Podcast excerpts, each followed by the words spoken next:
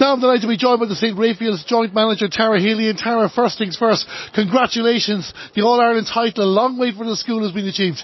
Thanks a million, Darren. Yeah, it was a tough, really tough battle out there, I suppose, and it wasn't really till the final whistle that you know we realised it was all over because it was constantly back and forth between both ourselves and Kilcormac.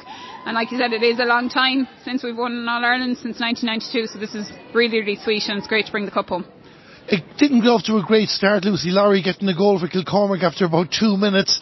Many a young team would have panicked, but what really impressed me about St. Raphael's throughout the whole game, anytime there was twists and turns, this team never panicked. No, not at all. And I suppose that's something we've kind of been drilling into them from the start of the year. Um, we only mentioned it um, before the game started. You know, we've played about 10 games this year. Um, six have been championship and four have been challenge games. And I suppose within those games then it has kind of been like that, you know, where the opposing team would have gone ahead and we'd have to claw back. And I suppose just going back even to the Connacht final, you know, we went 1-2 to no score down after five, about five minutes. And, you know, the girls just kept driving on and didn't give up right until the bitter end and they did the exact same today. You got great scores at the start there. Two goals, Emily Lawless and Emily Grogan as well, and six points in front. I told myself, based on the scores you've been putting up before, and we were going to get a big one. But credit to Kilcormac, they kept you honest throughout. No, they did, and um, I suppose we have been known to be scoring, scoring goals um, this year, but um, today it was only two, and I suppose Kil- Kilcormac got three against us. And just talking to you last week, we were just saying that you know our defence were very, very good and very, very tight, and they'd only let in a goal in each of our last two games.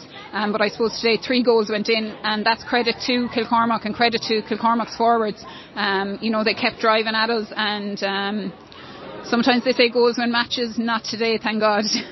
not today, I'll get to those points in a minute, but you have to tell me what happened before half time with John Adderman.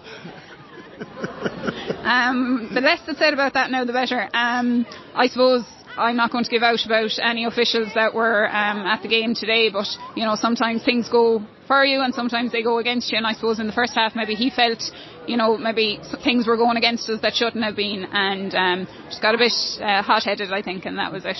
It got a bit. Uh, you know, I found funny is how when John was outside the railings at the start of the second half, and the referee stopped play to move her, we just went down the field a bit. But anyway, these things, these things can happen.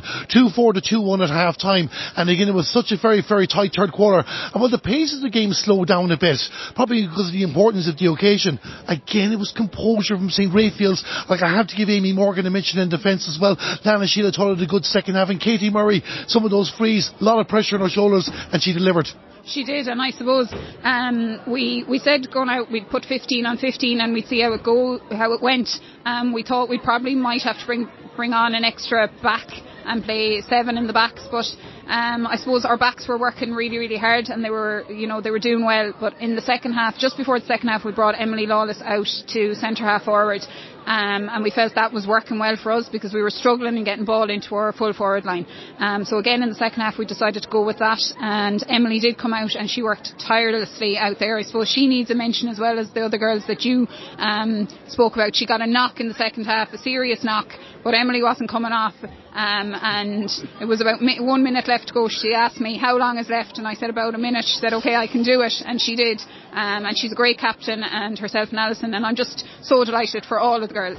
They're brilliant. Yeah. Even I was talking to both Emily and Alison a couple of minutes ago, and also to Katie as well. And again, that kind of maturity showing out with the way they played there too. Kilcormac got that third goal that you touched on already. Again, reaction, reaction superb. Two big points from Katie. Yeah, exactly. And I suppose she had missed maybe one or two before that, and sometimes your head can drop when that happens, but not with Katie. Um, Katie's really, really composed at all times and a brilliant, brilliant free taker, and I'm just delighted for her today as well that she got player of the match. Tara, we've talked numerous times over the last couple of games, and I suppose you get a chance now when it's achieved, and I will let you go and celebrate with the team in a moment. What does this mean first to this team and, the, and yourself and John, but also to the school? The first All Ireland title for St Raphael's since 1992. Oh, it's absolutely brilliant, and I suppose you can see it here, um, the amount of support that came and the amount of support from the school.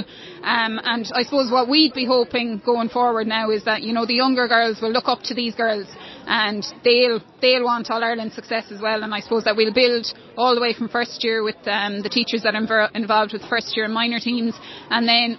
Well, hopefully going forward now, like we'll put a big push on in senior now this year, I suppose, because a lot of those junior girls won't be junior next year. They'll be moving up to senior, and you'd never know what next year might bring, Darren Yeah, and think exactly it. Before I let you go too, is because even Alison mentioned we were talking to her. There second years in this team as well. There's a good chain. We've seen it with the hurling lads as well with their Connacht title a couple of years ago. Like for hurling and camogie, the sport is very very vibrant down the school. Yeah, it is. You know, there's a lot of people working very very hard. You know, behind the scenes, um, training and everything. So I suppose once that continues, I suppose hopefully God knows what's happened for St. Raphael's in the future.